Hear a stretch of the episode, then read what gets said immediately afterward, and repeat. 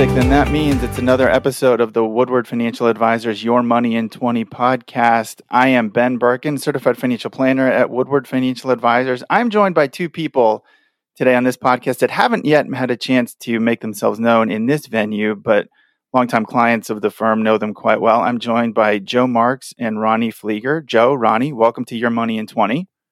Hey, Ben. Hi. Joe, Good. Ronnie, remember, it's a podcast, it's audio, so you can't just wave or nod. You got to say something out um, loud. no nodding. I okay. know.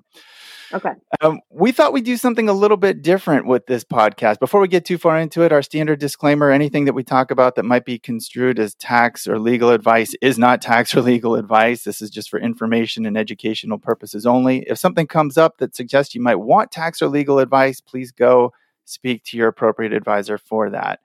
Um, so, Joe and Ronnie are joining me on this episode for us to talk a little bit about books. It's coming up on a cold and pumpkiny season. Um, usually, that might involve a fireplace or a fire pit and a book with which to read next to said fire device. And we thought it would be fun for us here at Woodward to share a little bit about the personal finance books that have resonated with us. Before we get too far into that, though, Joe, Ronnie, would you mind introducing yourselves to folks who might not know who you are? And Joe, let's just start with you. Sure. Uh, Joe Marks, uh, senior financial planner at the firm. I've uh, been here about six and a half years. And my role is primarily to do portfolio work and to do a range of financial planning projects for our clients. Wonderful. Thank you, Joe. Ronnie, would you mind telling the good listeners a little bit about you? Yes, absolutely. Uh, my name is Ronnie Flieger. I've been with the firm four years and some odd months. I am a financial planning associate here, so I do a lot of um, preparation work for meetings, um, building financial plans, communicating with clients, things of that nature. Wonderful. Thank you both. And thank you both for being the first two of the firm to come on to an episode for the Woodward Financial Advisors Book Club. Joe, um, I think we're going to start with you. Why don't you tell us a little bit about the book that you chose to share, who wrote it, background, that sort of thing? Sure. So, the book that uh, I'm choosing to share and recommending is called The New Retirementality. It's by Mitch Anthony. Mitch is a, a speaker, consultant, uh, pretty active on the financial planning circuit. So, those of us who are in the industry know quite a bit about him, but I don't think uh, clients might, they may not know as much as we do about him. But his focus is how to combine the math part of retirement with the life part of retirement. So uh, this book really delves into that. Just to give you a quick uh, snippet, you know, he talks about things like return on life versus return on investment, and he talks about uh, re tiring like you would retire a car um, for the second half of your life versus just the standard definition of retirement. Those sound like some interesting things, and I want to come back to those in a minute. How did you first hear about retirementality? What what drew you to it? Yeah, so I, have I've been reading his stuff uh, again, mostly in publication. So most of his work is just an article. Um, it's just a short read, and then I happened across his book, and uh, I just I, jumped in, and it's the kind of book that, uh, for me at least, I had the pen and the the paper while I read through this, so that I could take notes about things that um, were were interesting to me. So you mentioned a phrase of his called return on life. You know, most folks on the investment world might know about return on investment, and that's important. But what is return on life? What does that mean?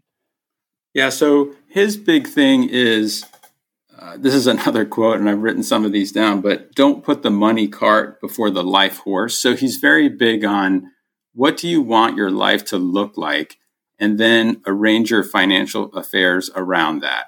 That's kind of his main premise. You know, there is some negotiation that you have to do uh, with yourself. He actually calls it renegotiating, which I think is great. So it's uh, it's a dynamic situation. It's not sort of well, I have this goal of how my retirement's going to look, and then we're done with it. He he's very big on reassessing that on whatever frequency works for you. I like that. And the other one that you mentioned was retiring. What was that that second takeaway? Not the return on life one, but the retiring. Yeah, so he uh, it's akin to your car, right? At, after 100,000 miles, you have to put new tires on your car. So he really sees retirement. Uh, he doesn't like the old definition of retirement, which is sort of you hit an age and then you sort of say, well, I guess I retire. Uh, and then I sort of slow down and kind of do that thing. He's the retiring analogy is I'm getting a new set of tires on my car. Uh, so whenever I hit that retirement date, I have this long expanse of highway in front of me. And, you know, he really tries to get folks to think of it in that way. Very cool. Um, what else in terms of like big takeaways or maybe the the part that most resonated with you as you read it and we should say you're i don't want to out you in terms of how old you are you are not about to retire anytime soon but this uh, still resonated with you at least as far as i know it it did because there's there's a lot of stuff to think about uh, and again he tries to not focus on age he doesn't like to use that as a proxy for retirement um, so, you know, again, he, he has a lot of these little analogies that, you know, sort of stay with me. But he says instead of focusing on the means to retire, focus on the meaning of your retirement. So again, he's trying to meld together the life part of retirement with the sort of the numbers. You know, he's he's very big on not calculating uh, to the penny when you can retire and then saying, "Oh, I guess I should retire." He's it's more about what do you want to do in your retirement? And then again, adjust your financial situation to fit that. Does he give any suggestions or guidance about how folks can maybe change that mindset around? And I say that only because, you know, we're in this all the time and we see numbers and spreadsheets and it's kind of easy to believe that you can just plan your life on a spreadsheet and it's going to be fine. But doing this in a more softer way sounds like it might be challenging for some folks to shift towards. Yeah, I think that's true. He's got he's got a couple of short uh, I don't know what you call them tables or worksheets in the book for folks to go through. Um, you know, he's big on uh, when you do retirement when you do retire. That retirement looks different for everyone, but he's very big on things like staying connected. So whatever uh, social circles that you're in. He's very big on that. He's very big on challenging yourself. And, and again, this is different for everyone. I don't think you need to run a marathon or, or go climb a mountain uh, in order to be successful in retirement. He's just saying you need you need to have these things to do. Um, he's very big on creativity, so that's probably I think he calls them the three C's or the four C's. So again, creativity comes in a lot of different ways. It could be writing, could be reading, podcasting, you know, whatever it might be. So he's got these sort of uh, mini exercises that one can go through to sort of get yourself in in the right mindset. Very nice. I'm glad he's given us permission that we don't need to run a marathon to have a successful retirement because uh, I'd be toast because that's just not going to happen. Um, any quibbles or concerns as you read through the book? Anything that stuck out to you as saying like, I don't know if he's got that quite right? Um, I think one thing that uh, it's a small quibble, but the book could come across, or certain sections of the book come could come across as being preachy. Um, again, I would suggest approaching the book with an open mind and just trying to learn something. Again, I don't think he's trying to say you need to start a new company or you need to, again, uh, conquer the world. He just wants you to find whatever makes you happy, whatever things work for you, those are the ones that you need to focus on in retirement. Very cool. So it's the the new retirement mentality by Mitch Anthony, and we'll put a link to this in the in the show notes for folks to be able to grab a copy of it if they'd like. So Joe, thank you very much for that. Ronnie, your book is it's not the same, but it does cover somewhat similar grounds, right? Tell folks what you chose to talk about. Yeah, I think um, it's it's similar. There's some differences, but it I'll say it's not your typical finance book, and it sounds like that's similar to the book that Joe chose. So, uh, my book is called Happy Money. It's by two folks, Elizabeth Dunn and Michael Norton. They are both professors and have degrees in psychology. I think Elizabeth is also still a practicing psychologist. Um, don't quote me on that though, but that's their background. Um, Happy Money is a book that talks more about um, how to spend money versus saving and investing it. A lot of finance books talk about that part, saving, investing, how to do that. But this book touches on how to spend your money and how to do it in a way that will bring you the most happiness or satisfaction. Very cool. Uh, again, not well tread ground. How did you first hear about Happy Money? What what drew you to it? So I actually don't think that I heard about it from someone. I was in a used bookstore. It just and, happened organically. well, wait, kind of. I was in a used bookstore, and like any good financial planner, where else would I be except for the personal finance section in said used bookstore? Um, but the cover of the book was bright blue, which is very different than lots of other finance books I've come across. So it stuck out like a sore thumb on the shelf. And the title was intriguing. And I was like, this sounds interesting. So did a typical like read the cover and the back. And I was like, I'm I'm gonna take this home and read it. And I did. But so you you basically judge the book by its cover. Uh yeah, that's exactly what I did. Very good. Uh, so, what a broad summary? What's the main takeaways of of Happy Money? Sure. So, I think there's five uh, there's five principles that the book talks about, but the main takeaway or theme that I think the book tries to hit on is discussing or going over how you can spend your money in a way where it will bring you the most happiness or joy. So, spending money differently. But the five principles are um, to buy experiences versus like a material item. Uh, make things a treat. So if there's something you really enjoy, don't do it every day. Do it once a week, once a month, whatever it is, um, and it becomes a more special experience.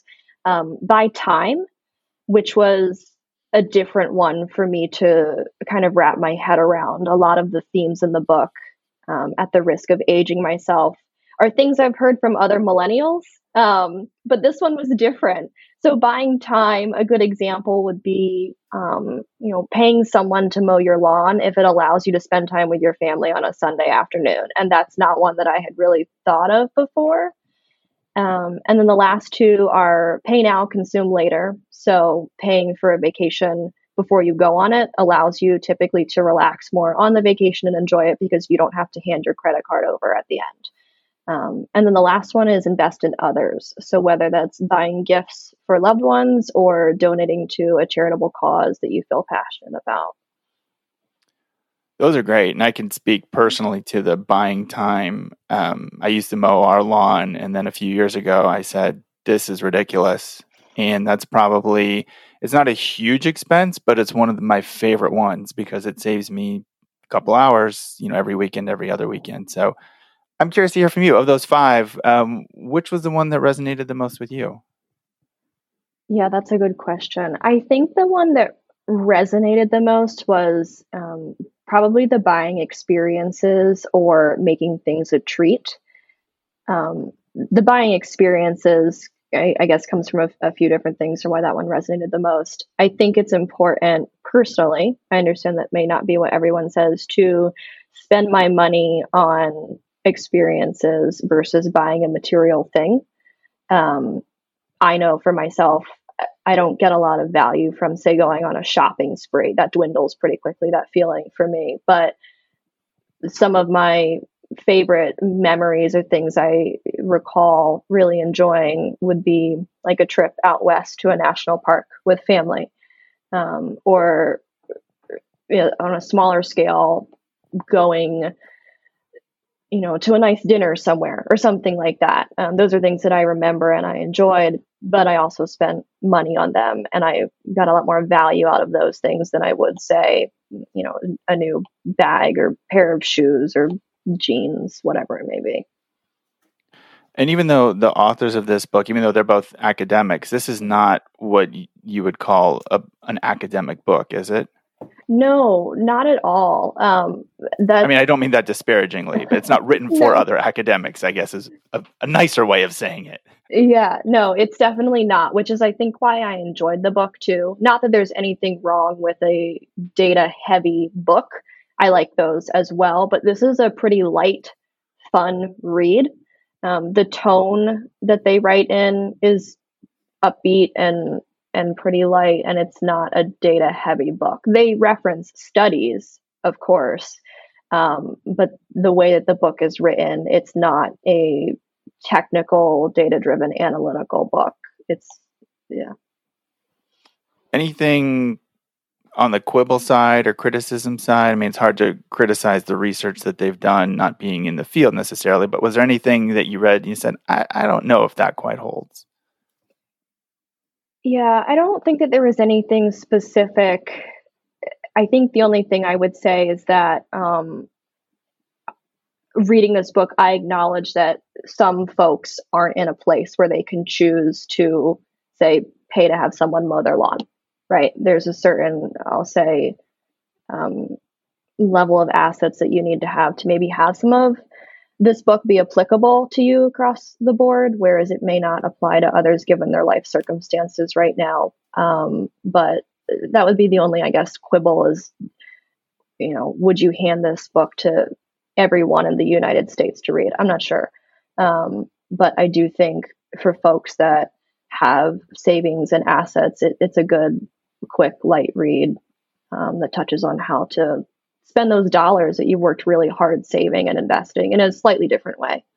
Um, yeah, I think that's fair. And I'll, admit, having read the book, I think there's probably value in this for just about anybody who is spending money. And I, I don't say that lightly, but it was more, it's a good opportunity to refocus what you're spending and why right? So, you know, are you spending in alignment with values and things that are important to you, or is the spending that you're doing maybe not really in alignment with that and might lead to an exploration as to what's going on?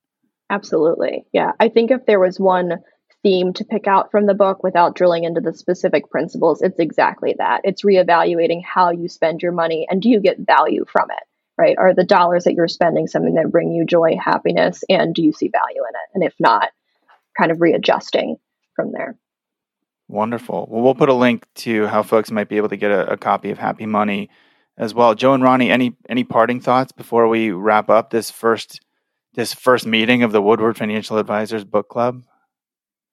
Ben, I got one real quick. So each of the chapters in the new retirement mentality starts a little quote. I'll just read this quote. It's really quick, but uh, it resonated with me. Uh, this is from Senator Green who was 98, uh, I guess, when he passed away. Most people say when you get old, you have to give things up. But I think we get old because we give things up. I love it.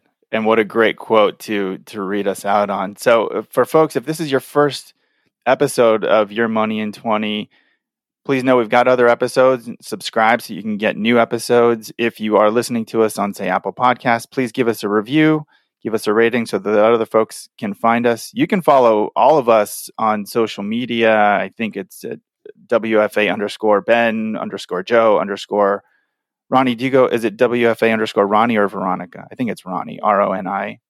I think it's Veronica. It might be Veronica. So WFA underscore Veronica. You can actually email us specific to the podcast if you've got questions or ideas for future episodes. That's podcast at woodwardadvisors.com. You can, of course, check out our main website at woodwardadvisors.com. Joe, Ronnie, thank you again for joining me. And everybody, we will talk to you again soon.